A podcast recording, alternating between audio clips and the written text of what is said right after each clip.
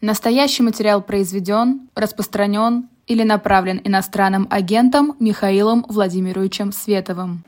Добрый день всем, это YouTube-канал «Живой гость». Микрофон Лиза Никина в программе «Особое мнение». В гостях у нас сегодня политик Михаил Светов. Михаил, здравствуйте. Здравствуйте, добрый вечер, Лиза, зрители, всем привет. Мне кажется, я пропустила какой-то мем. Все пишут про Светова и базу.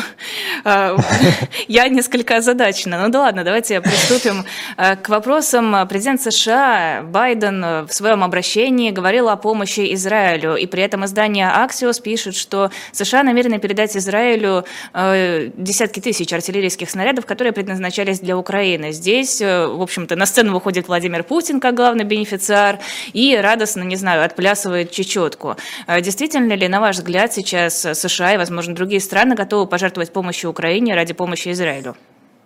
Ну, тут скорее мне кажется, что э, Соединенные Штаты и западный мир способны помогать и Украине, и Израилю одновременно. Владимир Путин, э, радость Владимира Путина немножко преждевременная. Другое дело, что э, вот то, количество обязательств, которое лежит перед Соединенными Штатами и перед Тайванем, и перед другими частями света, если начнет нарывать где-то еще, здесь, наверное, внимание с Украины переключится в первую очередь. Во-первых, потому что этот конфликт длится уже практически два года и, устал, и успел всем надоесть. Во-вторых, потому что, наверное, стратегический, стратегический стратегический интерес Соединенных Штатов в Украине наименьший по сравнению, например, с Тайванем, по сравнению, например, а, с Израилем. Поэтому Украине действительно стоит напрягаться и вспомнить то, о чем мы с вами, кстати, говорили как раз на живом гвозде в начале войны, что а, ставка Владимира Путина в первую очередь она сделана на то, что он может взять своих соперников измором. Это много лет ему помогало, а, и Владимир Путин сейчас рассчитывает, что и на Украине ему тоже удастся взять оппонентов измором. И это не абсурдная тактика, да, это не значит, что она сработает, но Э, скажем так, э, ставка сама по себе не лишена смысла, и, и сейчас Владимиру Путину прям кажется, что вот-вот она сыграет. Э, можно ли в этом контексте говорить о причастности Владимира Путина к деятельности Хамаса?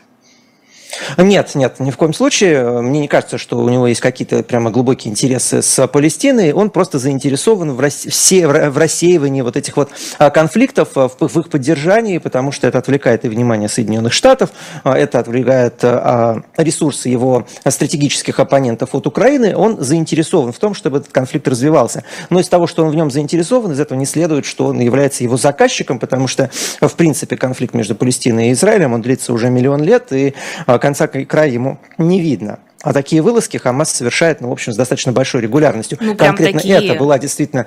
Да, конкретно это была успешная. И здесь скорее имеет смысл говорить в первую очередь о провале Массада, который вот э, проморгал под глазами такую серьезную спецоперацию. Полторы тысячи человек было убито. Действительно колоссальное, э, колоссальное преступление. А, и вопросы в первую очередь должны быть ориентированы Массаду. Владимир Путин в этом не участвовал. Ему не нужно в этом участвовать, потому что Хамас все вот это делает уже много лет. А в этот раз просто у них получилось лучше, чем обычно.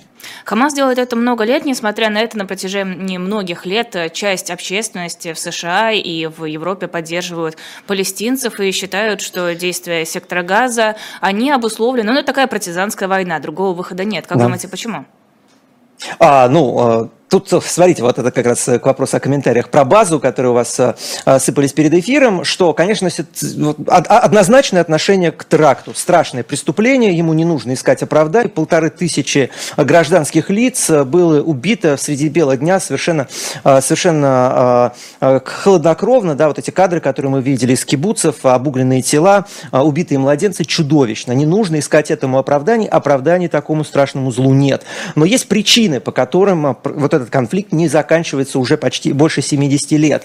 А, и одна из этих причин, конечно, это невозможность Израиля или нежелание Израиля, а, нежелание сторон, давайте так скажем, обеих сторон, а, этот конфликт прекратить, потому что шансы его закончить были как и на стороне Палестины, так и на стороне Израиля на протяжении этих 70 лет. Поэтому, когда речь заходит, когда речь заходит о методах, которые использует Хамас, нужно отдавать себе отчет о политическом контексте, в котором существует этот террор теракт. Политический контекст, 2,5 миллиона человек заперты на клочке земли в 40 квадратных километров, буквально тюрьма под открытым небом, в котором у людей в принципе нет никакого способа себя применить, кроме как радикализоваться. Потому что, ну представьте вы, вот тот самый палестинский ребенок, которых сегодня много обсуждают, а, вы а, всю свою жизнь проводите под израильскими бомбардировками, вы не понимаете, как работает политика, и вы, главное, чувствуете себя абсолютно беспомощным, вы, ничто, вы ничего не можете в своей жизни сделать, чтобы эта бомбежка прекратилась, ваши близкие умирают, вы изолированы от всего внешнего мира, вы не можете покинуть территорию вот эти 40 квадратных километров.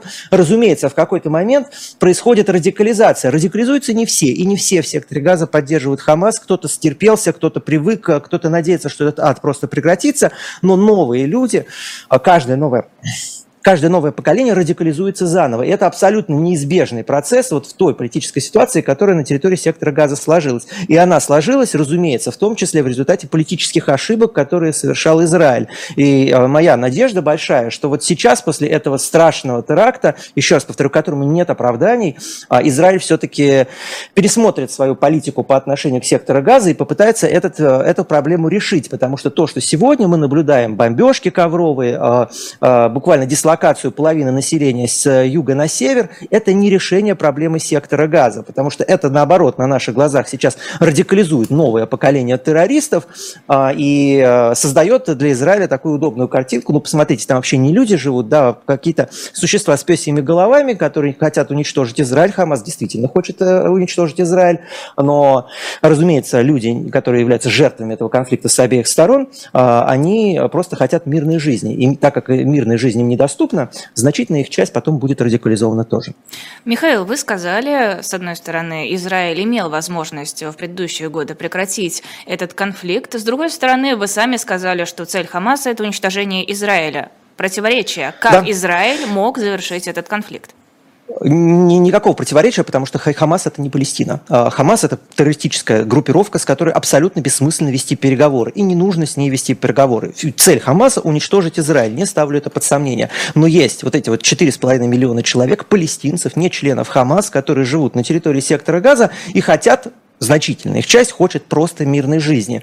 А, и а, трагедия заключается в том, что никаких попыток а, эту мирную жизнь в их жизнь привнести со стороны Израиля не предпринималось. И здесь я сделаю оговорку. Разумеется, я понимаю, да, что это не должно быть проблемой Израиля. Я понимаю там настроение евреев, которые это слушают. Ну как это, почему мы должны решать проблему палестинцев? Потому что проблема палестинцев сегодня является проблемой Израиля. И вы помните, после Второй мировой войны, что случилось с Германией? Она не была обнесена окружена чумной забором, а люди там не были заперты, не подвергались бомбардировкой после того, как, э, э, после того, как э, нацистская партия была побеждена. Туда пришли союзники для того, чтобы построить там мирную жизнь. И попыток построить мирную жизнь в секторе Газа Израилем не предпринималось. Это такая неудобная мысль, она особенно неудобна в контексте вот этого деколониального дискурса, но на самом деле, мне кажется, люди сейчас начнут подходить вот к этой мысли как-то более трезво и начнут понимать, откуда вообще колониализм в свое время взялся, да, и какие у него могут быть оправдания. А у него действительно могут быть оправдания вот в таких вот патовых ситуациях, где, с одной стороны, древний конфликт и никаким образом не разрешается, каждое новое поколение радикализуется все снова и снова и снова, а с другой стороны, не реш... А, и не решая его, мы просто затягиваем его и втягиваем в трагедию все большее количество людей. И здесь как раз возможно колониальное решение, но это такая идея, скажем так, пока еще слишком свежая, чтобы люди восприняли ее с трезвой головой. Михаил, вы не отвечаете на вопрос «как?». Как можно было Израилю принести мир? А, как раз... А, да, как раз ответил, как раз ответил э, на вашем эфире. Э, колониальная политика. Э, Это в, будет в, мир? А, это будет, это, это будет, это будет одна из, одно из решений. Потому что второе решение еще страшнее. Потому что история знает два решения подобных конфликтов. Это колониализм и, соответственно, построение здорового общества там, где местное население с построением здорового общества не справляется. Это первый вариант. И второй вариант – это геноцид. Вариант абсолютно недопустимый. А, и сейчас есть ощущение, что Израиль склоняется как раз вот к этой недопустимой второму, недопустимому второму сценарию развития событий. Потому что третьего развития событий нет. Есть, есть э, попытка еще раз эту ситуацию заморозить, и еще раз через 10 лет она выльется в такую же совершенно трагедию, а, в такие же террористические акты, только по, и, и помимо а, израильтян а, в результате этого затягивания будут погибать еще и палестинцы, на которых действительно как-то многим наплевать, с чем я не согласен. Можете объяснить, каким образом колони... колониализм поможет справиться с Хамасом? Мне кажется, что вне зависимости от того, что будет делать Израиль, Хамас останется. Единственный способ – это уничтожение Хамаса. Да, уничтожение Хамаса, но не уничтожение палестинцев. А возможно ли уничтожить Хамас, если вы держите 2,5 миллиона человек буквально в тюрьме под открытым небом? Возможно ли дерадикализовать общество, у которого нет никаких инструментов для того, чтобы работать на завтрашний день, которое каждый день э, там, с достаточно большой регулярностью переживает летящие на них бомбы? Вот это вопрос, который перед собой должны ставить и руководство Израиля, и люди, которые, в принципе, сейчас комментируют этот конфликт. Потому что ответ на него однозначный. Нет, невозможно дерадикализовать людей, а, которые живут под бомбами, потому что, живя под бомбами, они чувствуют свое тотальное бессилие, они чувствуют попр... и справедливо чувствуют попранную, еще раз прошу прощения за тавтологию, справедливость же, а, потому что они являются невиновными жертвами войны. И вот для того, чтобы невиновные жертвы войны не превращались завтра в террористов, которые хотят отомстить за, то, а, за ту боль, которая им невиновным на тот момент жертвам войны была нанесена, необходимо необходимо построить э, здоровое общество на этой территории и позволить этим людям как-то развиваться. Без того, чтобы эту э, реформу провести, проблема решена не будет, как она не решалась последние 70 лет. Но ведь израильтяне тоже живут под обстрелами регулярными. А, израильтяне по отношению к жителям а, сектора газа, конечно, находятся в положении силы. И именно поэтому, да, кому многое давно, с того многое спросится. Они хозяева положения в значительной э, степени. Из этого, еще раз повторю, э, будут вырывать из контекста. Не следует, что теракт, который был совершен 7 числа, имеет хоть какое-то оправдание. Нет, это совершенно страшное преступление. Но, находясь в положении силы, находясь в положении страны, которая в значительной степени контролирует отношения с э, палестинцами и сектором газа, конечно, конечно, от них э, требуется гораздо больше, потому что сами палестинцы э, эту ситуацию изменить не могут. Еще раз повторю, потому что они находятся на клочке земли в 40 километров и 360. ни на что не влияют. 360, там 40 да. квадратных километров, по-моему. Нет, 360. Хорошо. А, хорошо. А как вы собираетесь отличать, ну хорошо, как Израиль должен отличать хамасовцев от просто палестинцев? Вот есть сектор э, газа. Да, да. И невозможно отличить хамасовца от палестинца, э, сидя в бомбардировщике. Абсолютно невозможно это сделать. Вы совершенно правы. Это возможно сделать с помощью чего правильно? Э, вне, э, внешнего, не внешнего, наоборот, с помощью как раз вот того самого колониального управления, которое на местах уже будет разбираться и, соответственно, пытаться ситуацию каким-то образом наладить. А, еще раз повторю, альтернативы этому решению, их две. Да? Либо эта ситуация будет заморожена и продолжит нарывать, либо там случится геноцид. И, на мой взгляд, вот эти два варианта, они страшнее, чем тот третий, который мы сейчас обсуждаем. Хорошо, есть ли шансы, что этот третий вариант будет реализован? Я на это очень надеюсь. Э, я думаю, что э, Израиль это одна из немногих стран, которая, в принципе, что-то подобное себе может позволить. Я думаю, это очень сильно изменит политический дискурс вообще в международном пространстве. И мы сейчас видим э, как раз такую рекалибровку, немного отношения к разрешению военных конфликтов подобного рода, где люди, которые были в мейнстриме, которые были обожаемы либеральной аудиторией, вдруг оказались, что они не совсем свои. Вдруг оказались, что вот они не просто поддерживают методы террористов, да, но и способны, не просто их оправдывают, оправдывают, да, но и считают их единственно возможными. А, и вот из этого раскола, да, опираясь на этот раскол, я думаю, а, и Израиль, и международное сообщество может э, пересмотреть свое отношение к международной политике. Я считаю, что это было бы правильным решением. Это не будет простое решение, но это наиболее правильное из доступных. А, тем временем в России, кажется, на официальном уровне никакого раскола нет. Все довольно однозначно говорят, что стороны должны а, приступить к мирному урегулированию конфликта, но складывается отчетливое ощущение, что Россия выступает в поддержку Палестины. Почему бы Кремлю не выступить в поддержку Израиля официально, прямо, без каких-то вот э, заковырок? А потому что это не в интересах Кремля, а это не проблема Кремля, она не, не касается России, наоборот, помогает Путину решать его проблемы на Украине. Поэтому а, Кремль здесь э, будет выступать в роли такого кота Леопольда и говорить, э, друзья, давайте жить дружно. В этой фразе, конечно, нет никакой истины, но есть такой холодный политический расчет. Еще раз повторю, что здесь все карты э, находятся в руках двух сторон. В руках Израиля а, и в значительной степени в руках Соединенных Штатов, которые, которые имеют непосредственное влияние на Израиль. Они могли бы разрешить эту э, ситуацию, но не путем переговоров с Хамас. Давайте еще раз повторю, что договариваться с Хамас абсолютно бессмысленно. А это террористическая организация, которая ставит своей целью уничтожение государства Израиль, э, которая в полной мере существует в парадигме справедливой священной войны.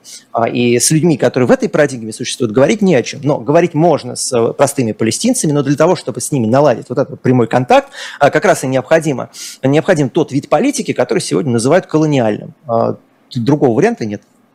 Э, Еще по поводу раскола. Довольно иронично, что мы сейчас наблюдаем в европейском обществе, да, действительно, поддержку, как минимум в отношении мирных палестинцев, где-то даже разрешены до сих пор пропалестинские акции. Мы не видим никакого ограничения в правах в отношении палестинцев. При этом россияне, которые тоже, многие не согласны с политикой Владимира Путина, сталкиваются с санкциями, сталкиваются с ограничениями и вполне конкретной дискриминацией. Почему это не работает в сторону Палестины? Ну, на самом деле, к сожалению, работает. Я говорю к сожалению, потому что, поражая в правах э, э, там, французов палестинского происхождения или немцев э, палестинского происхождения в проведении, например, публичных акций, э, поражаются в правах все англичане и все французы, и все там немцы. Не сомневайтесь в этом ни секунды. И мы видели, на самом деле, такие э, довольно, на мой взгляд, мрачные заявления, в частности, от э, главы полиции Великобритании, который сказал, что вот мы будем заводить уголовные дела за демонстрации э, в защиту Палестины. А, и я скажу такой э, некомфортную, мне кажется, сегодня мысль, еще раз, да, и снова оговорившись, чтобы не вырвали из контекста. Преступление, которое было совершено 7, ноября, 7 числа, э, не имеет оправдания и не нужно искать ему оправдания. Но э, палестин, пропалестинские митинги, которые прошли с тех пор, э, за исключением вот этого страшного эксцесса в Париже, где э, был убит человек, да, джихад, к которому призывало руководство Хамаса, не произошел в Европе. Прошли митинги, да, людей с людоедскими взглядами, да, неприятные, но абсолютно в контексте той, а, скажем так, либеральной политики несогласия с государством, в которой проводятся, проходятся все остальные а, протесты. Поэтому в самих протестах я ничего страшного не вижу. Я как раз считаю, что реакция на них была бы, э, запретительная реакция на них была бы менее здоровой. Нет, ну подождите, все-таки в ряде государств Хамас является террористической организацией. Мне кажется, если у нас в ладно, не в России, в любой стране угу. митинги в поддержку террористической организации имеют право запрещать. А, здесь не, вот э, снова не нужно смешивать эти два понятия защита Палестины и Хамас. Это абсолютно разные вещи. Да, Хамас террористическая организация, а, и бороться с ее проникновением, в частности, в страны Запада, абсолютно необходимо. И здесь как раз встает вопрос. Вот очень любопытное лицемерие я слышу от большого количества либеральных э, и правых на данный момент спикеров, которые говорят, проклятые палестинцы, да, Хамас и Палестина это одно и то же, а, каждый палестинец виноват там нет невиновных жертв, если бы хотели, они бы свергли Хамас, и в то же время, ой, знаете, а давайте Соединенные Штаты э, примут миллион палестинских беженцев. И я хочу сказать, не-не-не, на секундочку, да, невозможно придерживаться этих двух позиций одновременно. Либо они там все преступники, и тогда какого хрена вы хотите их импортировать в Европу и США, либо они невиновные жертвы войны, и в таком случае вы должны предъявлять претензии Израилю за э, политику, э, соответственно, ну, за, за то, что их бомбардировки не считаются с потерями в, мирном населении, во-первых, а во-вторых, за то, что э, вымещение да, миллиона человек из сектора газа отвечает определению геноцида, который э, сформулировал ООН после Второй мировой войны. А, но придерживаться этих позиций одновременно, что с одной стороны, давайте-ка мы при, примем беженцев, а с другой стороны, э, Израиль прав во всем, вот одновременно придерживаться этих позиций невозможно. Как думаете, мы это много обсуждали с Лизой Лазарсон в наших утренних разворотах, и сейчас я хочу это спросить у вас. Почему люди с таким энтузиазмом призывают уничтожать всех в секторе газа? Это даже среди нашей аудитории заметно, хотя я уверена, что значительная часть нашей аудитории не имеет никакого отношения к Израилю и к тем жертвам, которые были среди израильтян. Откуда эта кровожадность? А, потому что люди хотят простые ответы на сложные вопросы. Это, во-первых, потому что люди а, ассоциируют себя сильной стороной и зачастую не понимают, откуда вот в их быту а, берутся проблемы, которые им создают чужаки, условно говоря, там вот взять тех же самых палестинцев. Люди не понимают, что проблемы, которые палестинцы привнесли в жизнь, это не проблема палестинцев, это проблема государства, которое, в частности, проводило ту иммиграционную политику, которая сделала проблемы Ближнего Востока проблемами и Парижа, и Лондона, и Берлина, и Амстердама, и всех европейских столиц. Поэтому здесь гнев абсолютно э, направлен просто не на ту сторону, гнев объяснимый, потому что люди не хотят разбираться и не хотят понимать, как работает политика. Это страшно, и это провал политического класса, потому что политический класс слишком долго полагался на оболванивание населения, э, и сейчас, когда население вообще не понимает, где правда, а где ложь, рискует столкнуться с тем, что э, в результате краха авторитета, в том числе политического авторитета, люди начнут э, просто воевать воевать. А, это будет страшно. Мир бредит новой войной, к сожалению. А, да, Конгресс не так давно рекомендовал Соединенным Штатам готовиться к войне одновременно с Россией и Китаем. Но пока, наверное, это ощущается как далекая перспектива. Какая-то нереалистичная. Ой, нет, она, она, на мой взгляд, она ощущается как очень близкая перспектива как раз. И еще раз повторю, да, что мир бредит войной. Люди хотят простых ответов на сложные вопросы, а, а политический класс слишком долгое время убеждал людей, что эти простые вопросы существуют. Это люди очень гремучая хотят, смесь. Люди хотят простых ответов на сложные вопросы, но не ценой собственной жизни, собственных денег и собственного комфорта. Я уверена, что ни граждане США, ни граждане России, ни граждане Китая не хотят этого. Они такие, ну вы где-нибудь там разбирайтесь, разбирайтесь, но глобальная война нам не нужна, я хочу сидеть дома на диване. Ну, глобальная война не, нужна никогда и никому. Но Нет, подождите, война США, России и Китая – это не глобальная война? Я как раз хочу сказать, что война сама обществу никогда не нужна. Но когда эта война начинается, случается то, что мы наблюдаем сейчас в России. Например, нужна ли была кому-то война против Украины? Абсолютно никому, кроме Владимира Путина. Но она продолжается уже 19, почти 20 месяцев, и люди постепенно приходят к мысли, ну раз уж война идет, проиграть в ней нельзя. А, и такое же мышление случится и во всех странах, которые вы перечислили.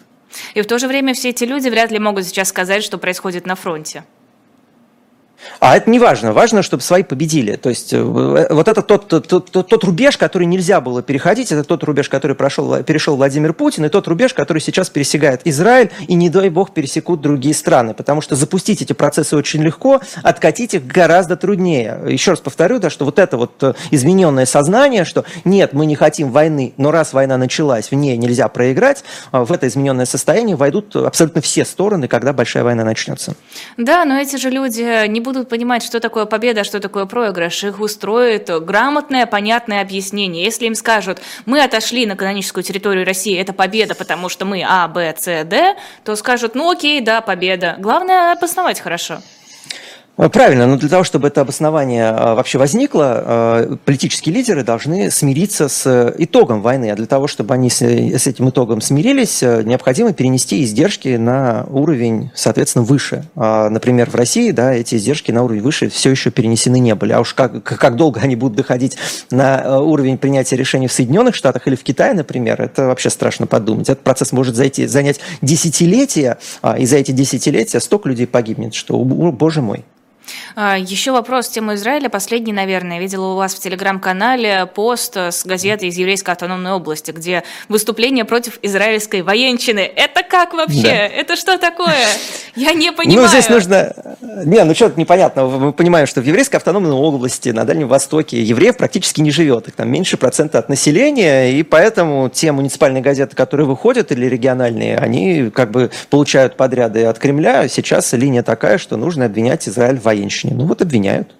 Не, ну Но просто... звучит комично, мне очень понравилось. А, кстати, это ведь не единственная еврейская организация, которая выступает против Израиля. В США подобная организация была, я не помню, как она точно называется. Мне кажется, несколько таких случаев я видела. Угу. Почему? Да, да, да. Не, ну, во-первых, есть и евреи, которые, в принципе, против существования Израиля выступают. Их очень любят показывать на иранском телевидении, например, такое ортодоксальное течение, э, которое считает, что нельзя было строить Израиль до прихода, до второго пришествия Мессии. Соответственно, все, что сейчас происходит, это богохульство. А, такое есть. То есть люди, они совершенно разные, а, и э, конфликт, да, он много сторон имеет. Как интересно, я заинтригована.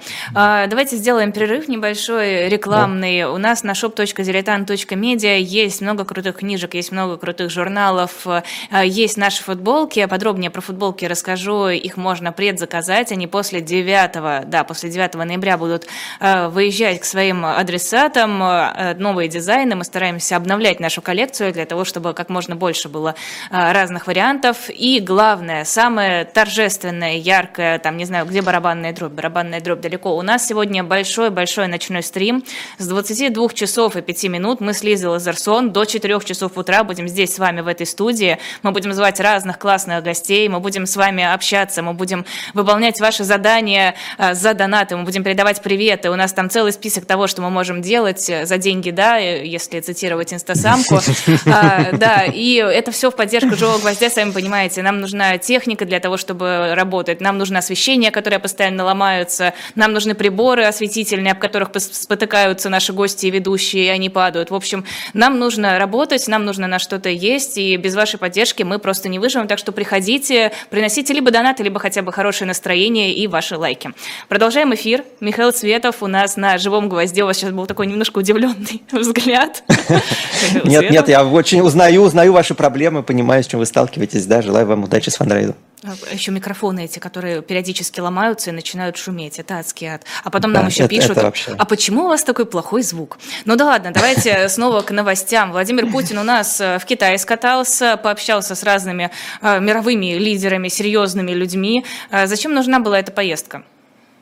А, ой, ну здесь моя догадка настолько же хороша, насколько ваша. Ну, во-первых, Владимир Путин хочет э, показать, что он все, все еще глобальный лидер, и его действительно приняли в Китае с красной дорожкой, да, э, в первую, в первую очередь ему Си Цзиньпинь пожал руку. В общем, он себя чувствовал там важным человеком, возможности выехать за границу и не бояться высылки в Гаагу у него не было уже несколько лет, а, и поэтому он там себя чувствует хозяином. Это во-первых. Во-вторых, мы, конечно, не знаем, о чем разговаривал Си Цзиньпинь с Путиным, а, но а, вот мы уже обсудили при этом, что Владимир Путин радовался а, Израиля-палестинского, возобновлению израильско-палестинского конфликта. Си Цзиньпинь, конечно, тоже радовался. Он просто а, хитрее, как китаец, не показывает своих эмоций. Но, конечно, Китай уже достаточно давно выжидает момента, когда будет удачнее всего а, разыграть тайваньскую историю и, соответственно, попытаться вернуть или присоединить Тайвань к континентальному Китаю.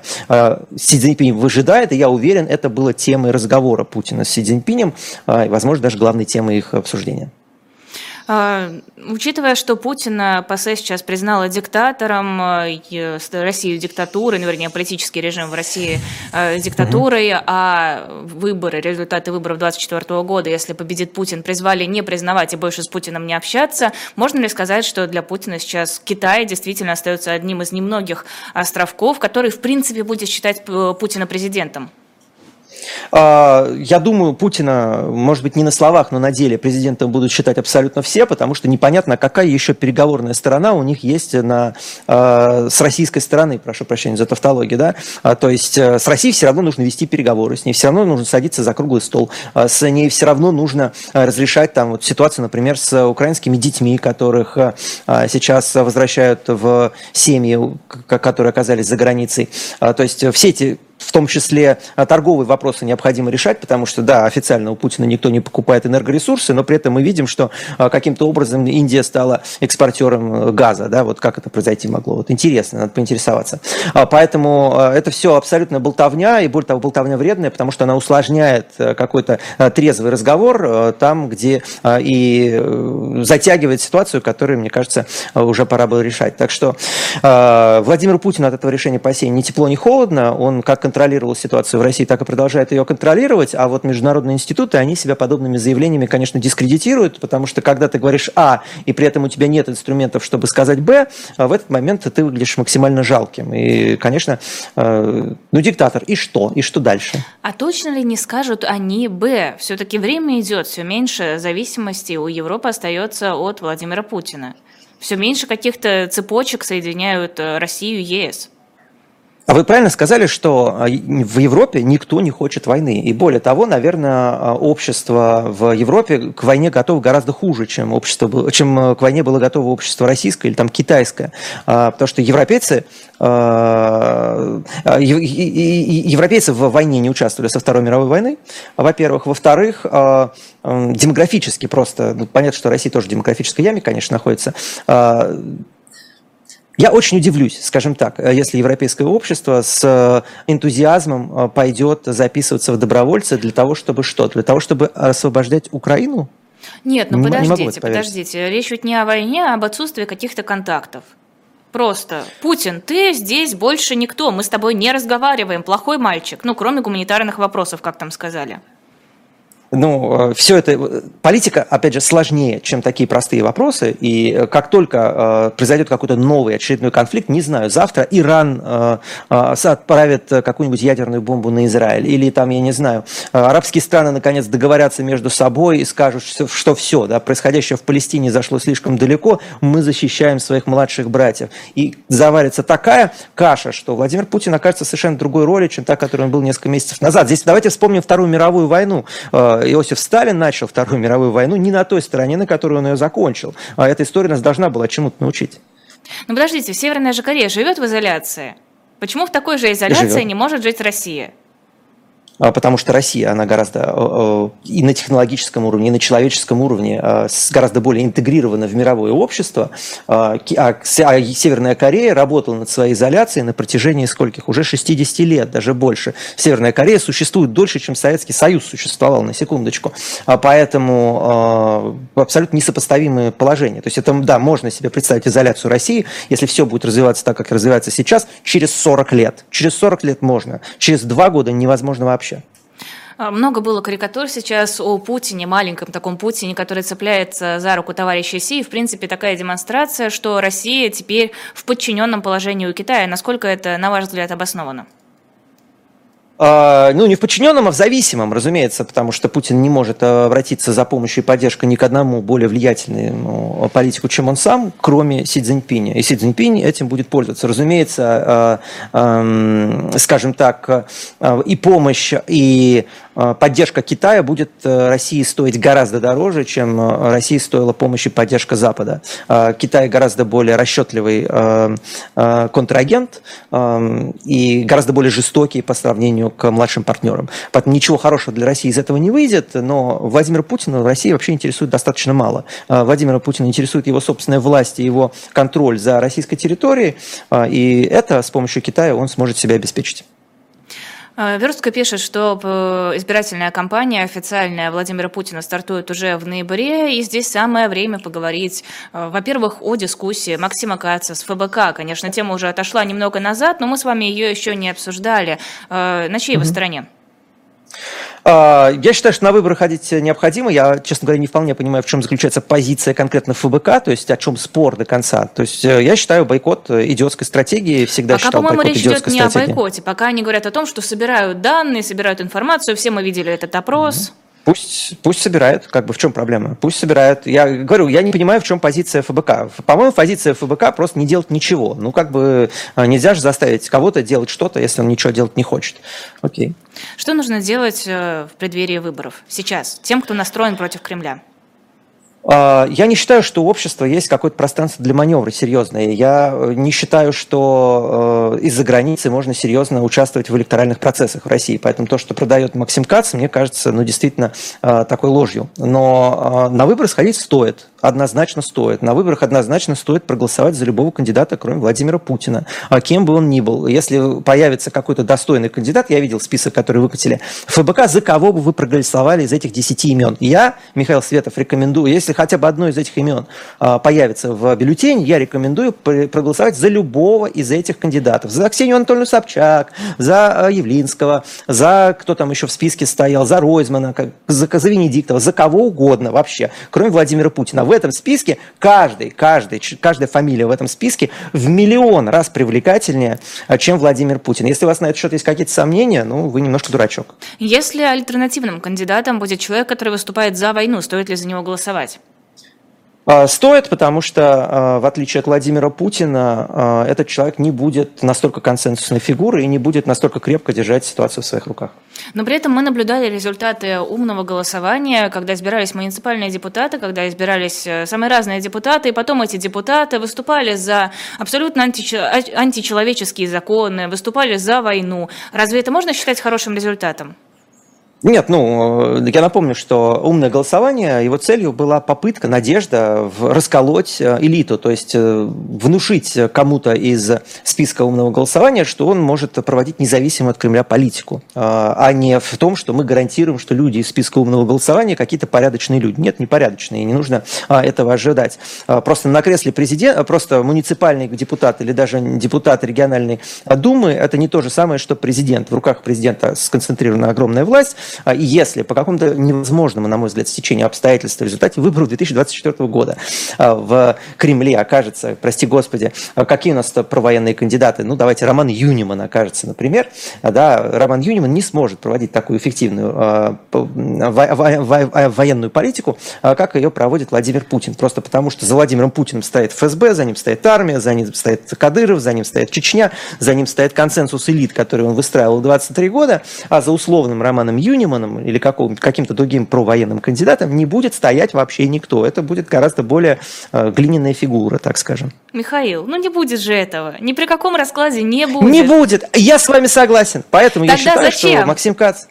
что Максим, э, как на могилу к родным и близким ходить на выборы необходимо, напоминать себе, что этот процесс существовал, напоминать себе, что в России фальсифицируются выборы в качестве ритуала. Не верю, что на 2024 году на выборах можно будет на что-то повлиять, но сходить обязательно нужно. Подождите, позиция Максима Каца не в том, что выборы позволят поменять э, президента. Позиция Максима Каца в том, что нам нужно протестно проголосовать для того, чтобы вот там и там вот, вот везде здесь увидели, сколько людей выступают это, против Путина. Вот это вот да, именно поэтому я, я считаю, что вот это объяснение – это полный идиотизм. Почему? Максим Кац оболванивает свою аудиторию, ну потому что так не будет. Кремлю абсолютно наплевать на сигналы, которые вы ему там посылаете с помощью, с помощью своего голосования на фальсифицируемых выборах. Если бы его это интересовало, то выборы бы не фальсифицировались. А Кремлю нужно создать впечатление, в первую очередь у вас, что общество пассивно, а, создать впечатление, что Владимир Путин является консенсусной фигурой. И для этого будет сделано все. А ваши сигналы в Кремле не интересуют вообще никого, потому что, в принципе, никого никого не интересуют сигналы людей, которые не, за, не готовы за что бороться. Здесь мы можем как раз вернуться к теме там, э, Хамаса и терроризма, да, и почему мы, например, говорим о том, что происходит э, с палестинцами в Израиле, э, и не говорим о том, что происходит, например, с курдами. А по ответ очень простой, потому что палестинцы продолжают бороться за свою политическую субъектность, они продолжают заявлять о себе на всем, на, на, во, во, всемирном, во всемирных СМИ, да, что они существуют, и если вы не будете считаться с нашим существованием, существованием мы вам сделаем больно, а, а, например, а, курды да, делают это гораздо менее свирепо и интенсивно. Поэтому То есть на курдов всем немножко больше метод. наплевать. Я снова, мы не оправдываем теракты. Я сказал, что, что произошло. Но это все равно числа, рабочий метод. Это преступление. Если ты делаешь Конечно, теракты, про тебя все говорят и э, начинают... Разуме, разумеется, более того, более того, теракты, они зачастую достигают поставленных целей. Давайте вспомним 11 сентября. Бен Ладен добился поставленных целей. Он уничтожил те Соединенные Штаты, а, которые существовали до того, как два самолета летели в братья-близнецы. А, американцы потеряли колоссальное количество свобод, а, появилась система тотальной слежки, про которую нам рассказал Эдвард Сноуден, была, были построены системы секретных же судов, о чем нам рассказал Э, Джулиан Ассанж, да, то есть вот э, и в принципе свобода американцев и Американская республика, а ей был нанесен серьезный урон. Теракты работают, безусловно. Просто это не значит, что мы их должны поддерживать, не значит, что у них есть какое-то моральное оправдание. Морального оправдания нет ни в коем случае. Но как политический инструмент, конечно, они работают. Ладно, хорошо. Э, хотела про Чечню еще поговорить. Э, наблюдали сейчас историю. Э, депутат Госсовета Татарстана рискнул раскритиковать Кадырова и награждение сына Кадырова и видео, которое выкладывал Кадыров. Разумеется, после этого да. он извинился, глава Татарстана извинился, все дружно извинились перед Кадыровым. Кадырову даже публично говорить ничего не пришлось. У меня ощущение, что раньше нужно было как-то, наверное, Кадырову рыкнуть. Сейчас не нужно даже лишних телодвижений делать, как будто секретари его там, не знаю, звонят и так типа, ну ай-яй-яй. Вот а, вы очень классно, Лиза, перешли с темы, э, соответственно, э, Хамаса к Рамзану Кадырову, потому Не что понимаю, вы понимаете, да, в чем... А, вот, давайте расскажу. Да, почему, что, что, что позволило Рамзану Кадырову оказаться вот в положении такого, в таком уникальном положении, где он проводит достаточно независимую политику, где он может позволить себе не считаться а, с федеральными законами и, в принципе, да, делать все, что ему заблагорассудится. Я, как бы скажу, не очень цензурно. Да, а, Рамзан Кадыров своего первого русского убил в 16 лет. А, и вся эта история чеченского терроризма поставила, конечно, Чечню в уникальное положение, в котором сегодня не находится ни одна другая республика. Поэтому вы меня спрашиваете, работает ли терроризм? Терроризм работает. И если в какую бы сторону вы не посмотрели, мы видим этому а, свои подтверждения. Это страшная совершенно политическая реалия. А, терроризм не имеет никакого морального оправдания. Это всегда в 100% случаев преступления. Поэтому люди, которые оправдывают терроризм, а, произошедший 7 числа, которые ищут оправдания терроризму, который Чечня совершала в России, я просто этого не принимаю. Это абсолютное людоедство. И таких людей в обществе быть не должно. Но оценивая политические события и политические реалии, мы должны адекватно да, смотреть на то, какие методы доступны оппонентам, да, и почему те или иные люди, например, Рамзан Кадыров, оказывается в положении, где он является а, практически единовластным правителем всей а, территории Чечни, а, может похищать людей с территории России, избивать, позволять своему сыну избивать их на камеру и потом награждать его героем Чечни. И почему им за это ничего не делается? Есть очень конкретные причины, почему так получилось. И с этими причинами, конечно, нужно считаться.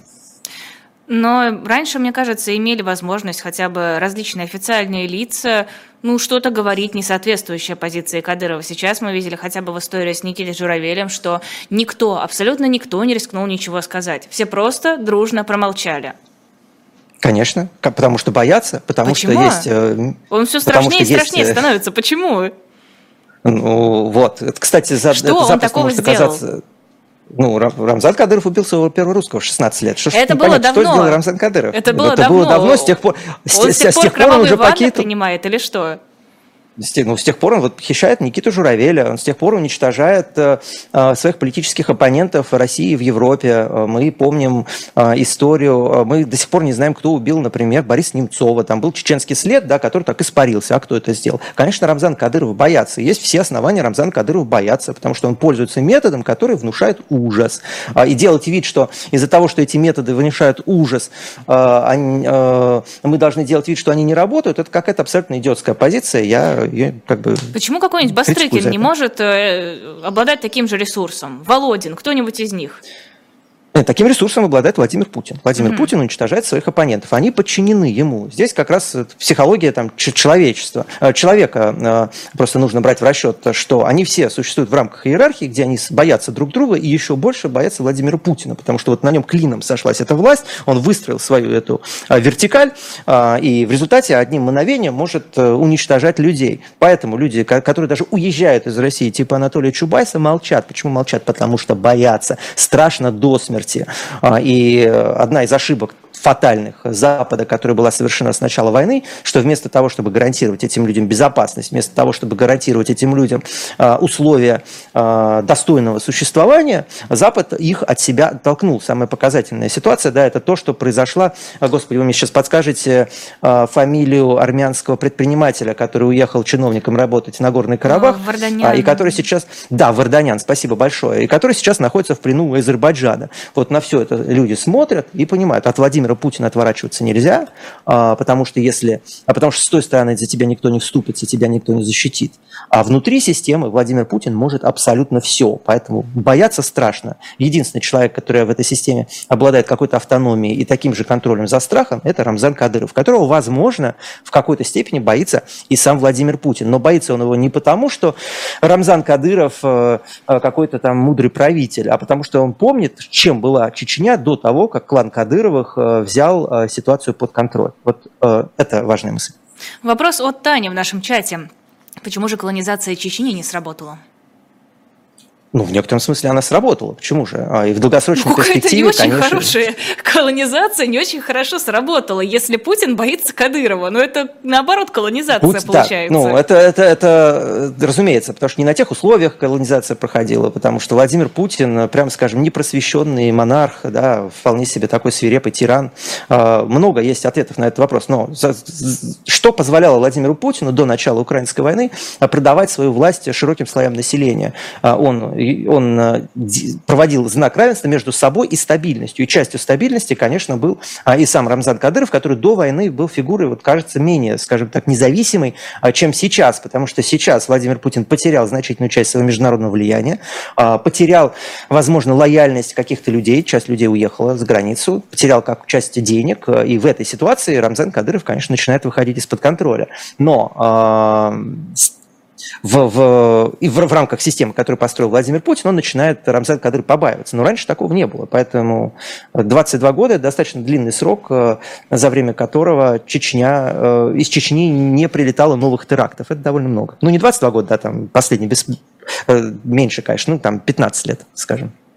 А, не знаю, следите ли вы за различными Z-каналами, простите, пожалуйста, но да. А, вы наверняка тогда видели вот эту волну негодования, которая обрушивается периодически а, на чеченцев, в принципе, на мусульман. Такая, конечно, слегка опасливая, но вот в последний раз это было вызвано тысячной купюрой, на которой не было креста. Вот, посмотрите, они нас выживают, нас вообще православных слав никто не ценит, наша российская власть делает все для того, чтобы мусульманам и всяким там чеченцам было хорошо.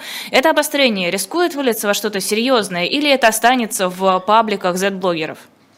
Нет, ни во что не рискует, потому что в отличие от чеченцев и чеченского руководства, у русских нет э, каких-то субъектных э, чемпионов, нет людей, которые готовы отстаивать наши интересы. И э, в таких случаях в редакции СВТВ мы пишем «красные националисты, что с лицом?», потому что реально, что с лицом? Э, э, никакого русского мира, разумеется, никакого русский мира Владимир Путин на Украину, разумеется, не несет. Мы этому видели огромное количество доказательств. Э, и мой ответ, который я озвучил еще в 2014 году, русский или Крым? Нет, Крым не русский, потому что ничего русского в России нет. И до сих пор ничего русского в России России нет. Есть чеченская, а есть татарская, а вот русского нет вообще а, в принципе. И а, все эти стенания красных националистов о том, как же на, так э, нас обманули, ну, ребят, вы были, во-первых, рады обманываться, во-вторых, э, во-вторых, э, да, идея реденты в антинациональном государстве, она абсолютно безумна. Вы похоронили огромное количество русских людей для того, чтобы усилить власть Кадырова и Путина. Это безумие было.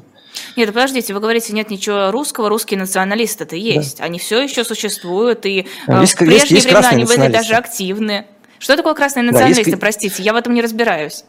Это люди, которые перепутали э, родину с жопой президента и продолжают э, ей молиться там, где э, эта жопа давно, давно сидит ну, на лице их любимой родины, вот буквально. Ну, Прошу прощения за такие ну что формулировки. Вы? Вот эти же все Z-каналы, да. они не про жопу президента, они про нацию, они... про сердце. Да. Они говорят, наша власть, она делает все неправильно, мы хотим, чтобы наша империя великая побеждала, а они нам мешают.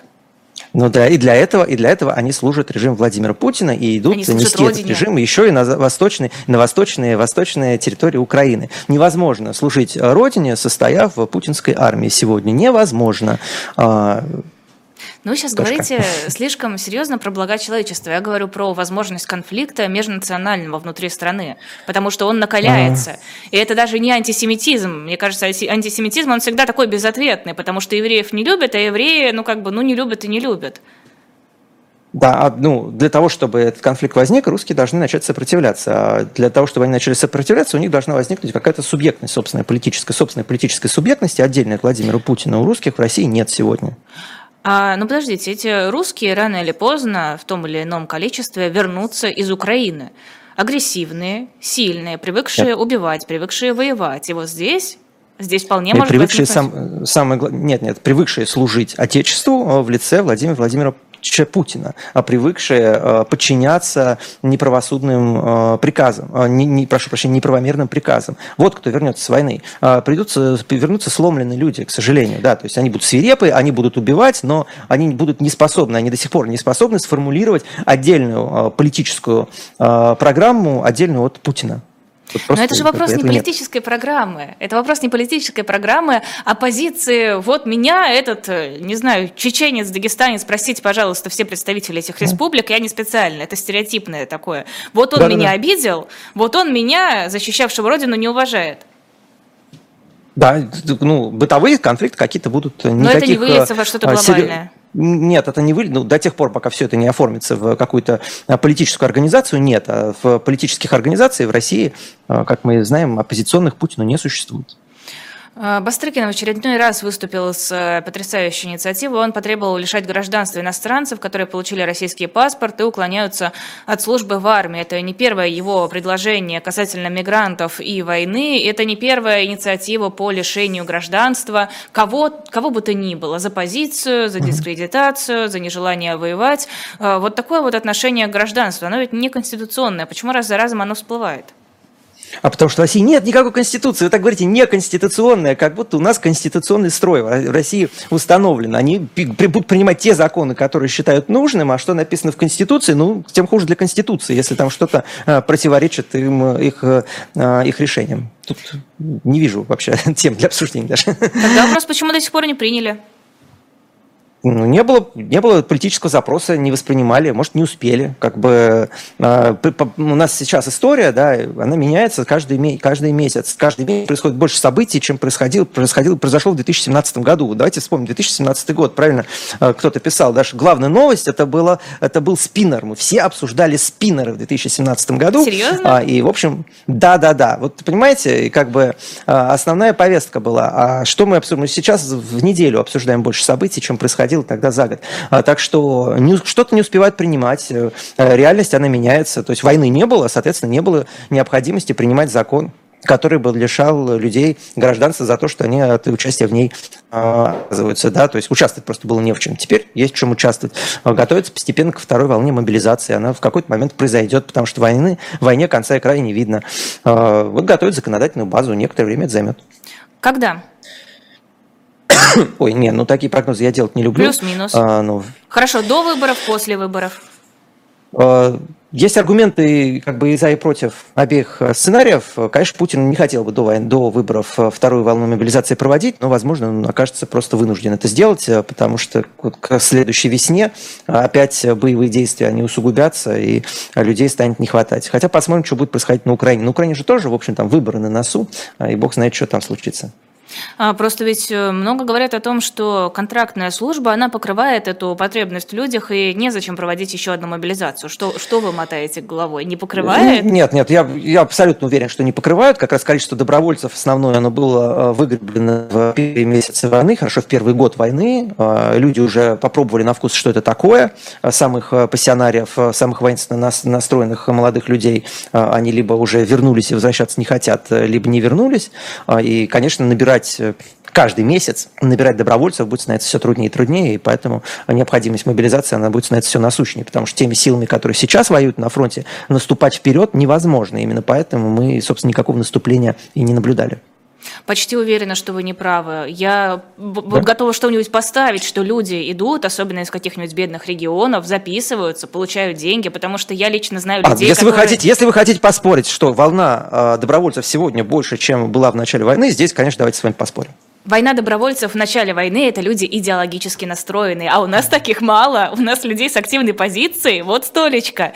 А сейчас уже идут люди, которые смотрят, ага, там такие-то зарплаты, а, у меня там такие-то знакомые уже там побывали, в общем-то, почему бы мне не получать 200 с лишним тысяч в месяц? Ну, так, так, я прошу прощения, у меня что-то, кажется, микрофон нарушился. Меня слышно, я вас слышу, да? да, все прекрасно. А, хорошо. А, ну, мне, мне, кажется, мне кажется, вы в своем анализе немножко ошибаетесь. То есть я согласен, что идеологически они закончились уже достаточно давно, но война-то стала страшнее. Огромное количество людей не вернулось. Огромное количество людей вернулось инвалидами. Люди видят цену этой войны. А, и более того, все еще не понимают, зачем она принципе произошла, за что воюют на Украине. То есть, да, никто не хочет проиграть, как я сказал в начале эфира. А, и такая пассивная поддержка войны, она а, скорее сегодня существует. Но брать на себя риски непонятно ради чего никто, Ради конечно, не денег. хочет. И тех, но тех 100-200 тысяч рублей, которые обещает Кремль, мне кажется, становится все меньше и меньше, особенно учитывая инфляцию. Ну, посмотрим. Просто я своими глазами через первые, вторые, третьи, четвертые руки вижу людей, которые либо пошли, либо, ну, в принципе, рассматривают такую возможность, если вот понадобятся деньги. Потому что, ну, почему бы и нет? А, на Украине уже идет какая четвертая волна мобилизации, и Украина все-таки не, та, не такая маленькая страна, а, чтобы ее можно было победить только а, с помощью контрактников, которые сегодня согласны воевать за 200 тысяч рублей. Если я ошибаюсь, я не являюсь военным экспертом, я, если я ошибаюсь, это, в общем, не такая страшная ошибка, потому что все равно я уверен, что вторая волна мобилизации будет, потому что даже если сегодня контрактников по какой-то причине больше, чем их было в начале войны, точнее, новых контрактников приходит больше, чем их было в начале войны, то даже этого количества недостаточно для того, чтобы переломить ситуацию на фронте. Она не просто так находится в стазисе уже вот э, сколько, 6 месяцев. Ладно, спорить об этом на самом деле довольно глупо, потому что у нас нет никакой статистики, кроме той, которую озвучивает Кремль. А, это скорее личные наблюдения из разных там а, выборок, из разных э, слоев знакомых. Михаил, спасибо огромное. Это был Михаил Светов, политик у нас в эфире. А, либертарианец, между Лиза. прочим, как у меня написано. Да, Лиза, спасибо большое. Очень было приятно. Всегда рад поговорить. Спасибо. И я напоминаю, большой стрим с 22 часов и 5 минут до 4 часов утра по сбору средств для живого гвоздя, по сбору средств на оборудование, на наших сотрудников, на оплату коммуналки, потому что в студии еще недавно было холодно, и мы здесь замерзали. Э, приходите, если не сможете нас поддержать финансово, то хотя бы ставьте лайки, рассказывайте о нашей трансляции и пишите какие-нибудь поддерживающие комментарии, потому что помимо денег нам еще нужно понимание, что мы работаем для вас, и не просто так, и что вам это нужно. Все, всем спасибо. После нас «Слуха и эхо» с Павлом Дубравским, потом программа «Дилетанты Киев против Царьграда» и в 20.05 программа «2023» с Андреем Козыревым и Максимом Курниковым. Михайлова.